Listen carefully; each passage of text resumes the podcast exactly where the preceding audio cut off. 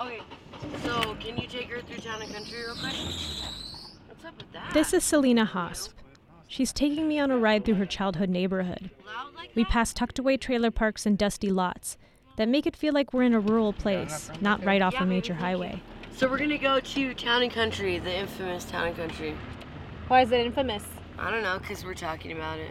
Oh, why is it infamous? Cause crazy people came out of there. I came out of there. Think about it. I'm just kidding. I'm not that bad. Since getting out of prison last November, Selena now lives with her boyfriend less than a mile away from where she grew up. It's a trailer park called Desert Willows, but it used to be called The Fantastic Mobile Home Park, and just recently, like two months ago, like two months ago, they changed it. Wouldn't that be awesome if you rolled up and it said the Fantastic Mobile Home Park? There's an area where Benson Highway and Valencia intersect that's shaped like a wedge. It's a neighborhood Selena calls the Deep South Side, or Little Town. It's a place with a lot of memories for her. What's it like to return to a place that feels familiar but has changed a whole lot?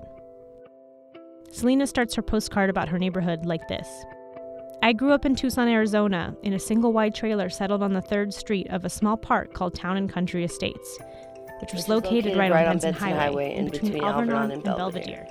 This particular part of town is home to the Stravenue, which, as you can see by the name, is a cross between a street and an avenue. I come from a neighborhood that doesn't play by the rules and isn't too familiar with the term logic. I mean, really, Benson Highway is the Bermuda Triangle because it's like you start in a direction. Like if you're coming off the freeway, you go down Benson Highway and it starts to curve. And then you get to Irvington and it stops completely. And then it starts again on the other side of Irvington you know, and it goes to park. And it's like, what's going on here, you know? The Stravenue, I just, I mean, there probably are some in other places uh, in Tucson, but I've never seen them. I've only seen them in this neighborhood. In the last five years, we've seen a lot of changes. The deserts surrounding my trailer park have all but disappeared, and although the once rural area hasn't been so rural for almost 10 years, it seems there's been an even bigger boom in housing developments in the past five years. Despite the increase in population, the streets are eerily quiet at night.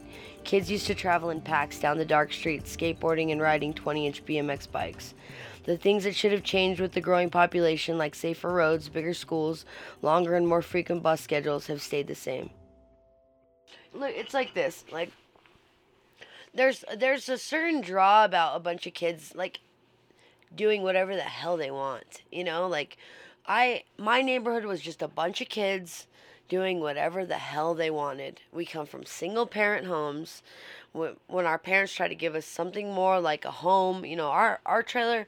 Well, I grew up in a trailer, but it was brand new when my mother got it. I mean, we're not talking about a little fifth wheel, you know, or some house that somebody lived in ten times before. My mother tried to give us a home, you know, and I'd kick holes in the wall and stuff. You know what I mean? Oh, it was horrible. It was horrible. Me and my sister would fight.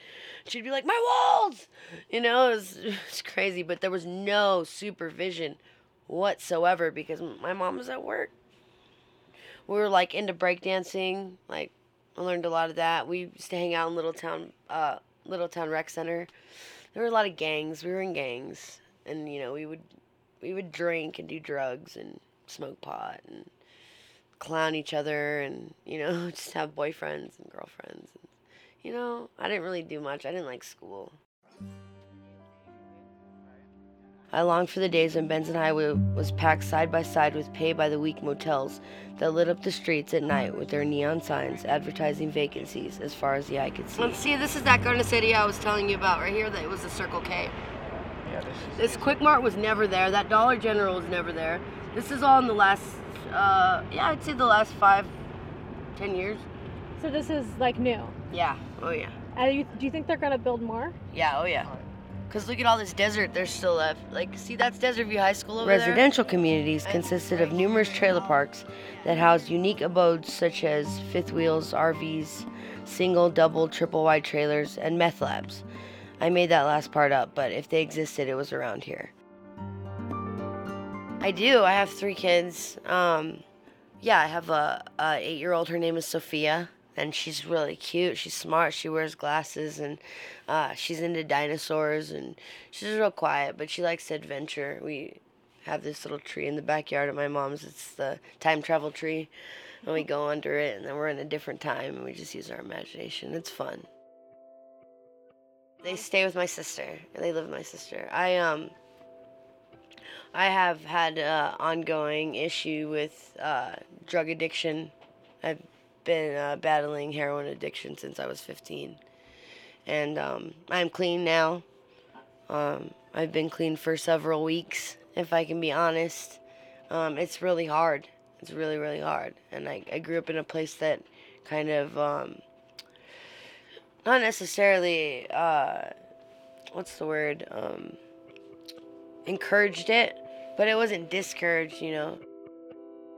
Five years ago, my neighborhood seemed forgotten. Now there are so many cookie cutter houses and empty streets. I wonder if anyone actually lives in any of these houses. I know that these changes are a sign of the times. Neighborhoods grow. I wish mine would stay the same. Many thanks to Selena Hasp for sharing her story. For Dimelo, I'm Sophia Palisaker.